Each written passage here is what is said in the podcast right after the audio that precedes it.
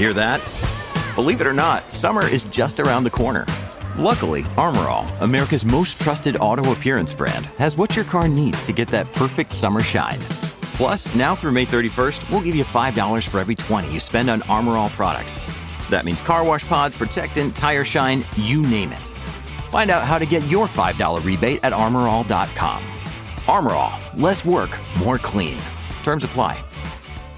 Is our transit system safe? So many people are asking that question these days after hearing about violent incidents on SkyTrain, on the bus, and it's led to questions about how we are policing the system.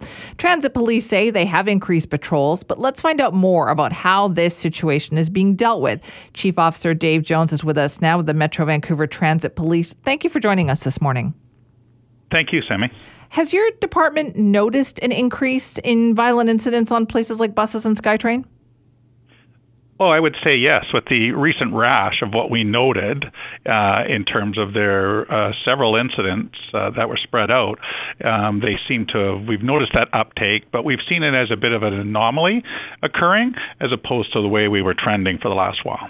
Uh, what were, how were we trending, would you say, over the last while? Well, well trend, trending, I would say, for the last couple of years as we came out of COVID was fairly, I would say, flat. And just in terms of, you know, our calls for service and the types of calls we were receiving and incidents that were happening. And part of that is just tracking it along with, you know, our calls anecdotally through statistics. But when you get a major, you know, say, rash or influx of, of incidents that are serious, it then has that perceptual change, right? And we have to look at that because perception is a reality as well, too, right? How people are going to view the system, how people are going to feel within their communities, how people are going to feel, you know, if they're going to attend a certain location.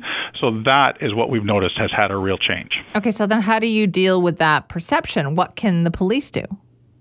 So, a couple things that go with it. One is we have to provide that reassurance, right? So, that reassurance may come, and one of the initial things is that higher visibility, that being out there. It's drawing attention from, or taking resources from other areas and putting and putting the attention um, onto the um, areas that require it, if you want to say, where we can get out and be more visible with the public.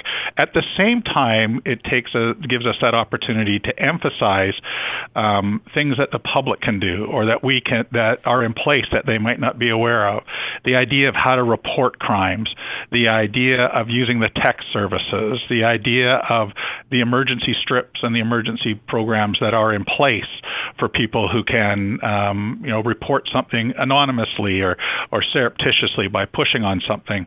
You know, we tend to find that sometimes we think that people know about these um, devices or they know about these techniques for being able to do do something without getting themselves fully involved. But we become aware that not everyone is aware of those those um, types of options that they have. So an educational component also becomes uh, important to us. Okay, so if someone uses one of those tools, if someone yes. calls for that help on a bus, or if a bus driver calls for help on a bus, what happens from the police perspective at that point? So, from a police perspective, depending on which device is used in a way, and, and so I'll use, as you've said, the bus driver. The bus driver making a call would go to the bus communication center. The bus, it's called TCOM.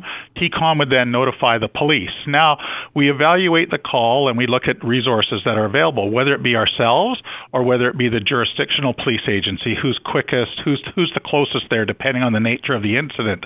Now, what we also have, which is which is unique within the transit world, is of course we can have the bus driver stop moving the bus so it stays in a given location. We can have SkyTrain cars stop at a station so that we can ensure that the quickest unit, the quickest policing response is able to get there. So it's not a moving target in terms of, of how it goes. That is that is one of them. There are other um, techniques or you want to say other technological tools that are involved. Buses have GPS, SkyTrain cars are tracked within the communication center.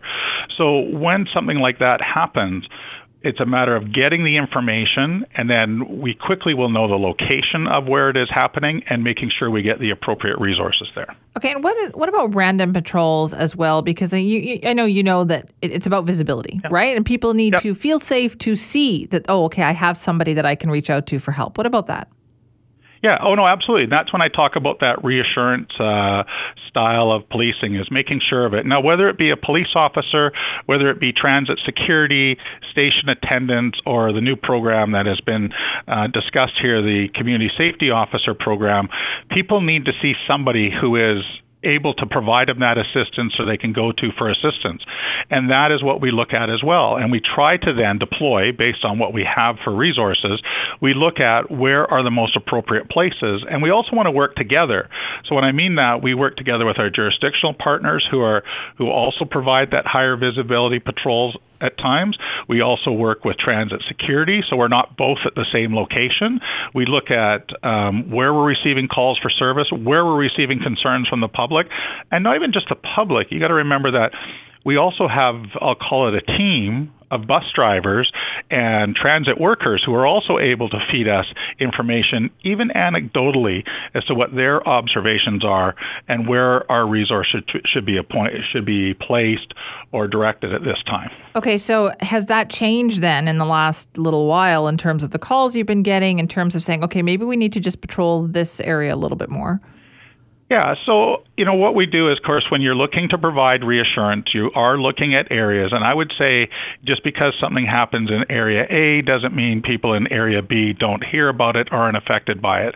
But there are certain areas, much like you would say if a serious crime happened in even a quiet neighborhood, where you're going to go up and you're going to make sure that you are seen to be visible, you are seen to be giving information, you're approachable, you're able to I want to say, provide that reassurance to the public that the transit system, the neighborhood, the area is safe, and being there available to answer those questions, much like coming on and speaking with you today. Okay, so what would you then say to someone who feels unsafe on transit? What should they do?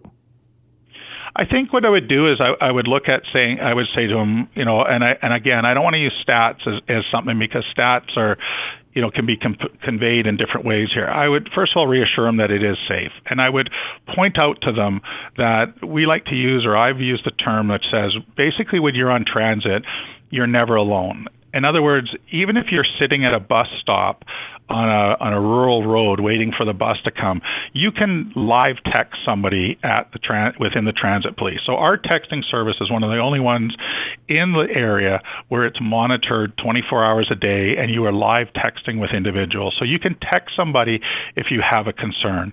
If you are on a bus, there's obviously bus drivers, there are other passengers. If you're at a SkyTrain station, there are station attendants, there are other employees, there are the police, there are transit security.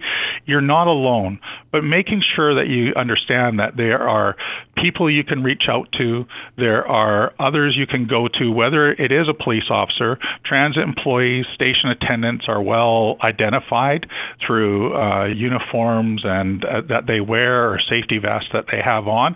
And the other thing I'd be saying to them is don't hesitate to report something when you see something happening before you think it escalates. If you think there's acts of aggression or you have concerns about anyone, and perhaps you may even have concerns about someone else's safety, one of the things we want people to do is to report things.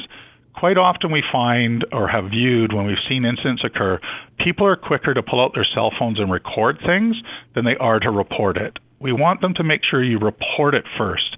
Report it, don't record it, right? I mean, this becomes important for us. When you see something, it doesn't even have to involve yourself. Make sure that you feel confident in being able to to notify the police. Let us decide if it if it's of something that is of real, true concern or not. I'd rather make the error of sending police to a matter and find out it was it wasn't something that we had to be concerned about than not attending. I think people need to hear that. Thank you so much for your time. You're welcome. Thank you, Simi.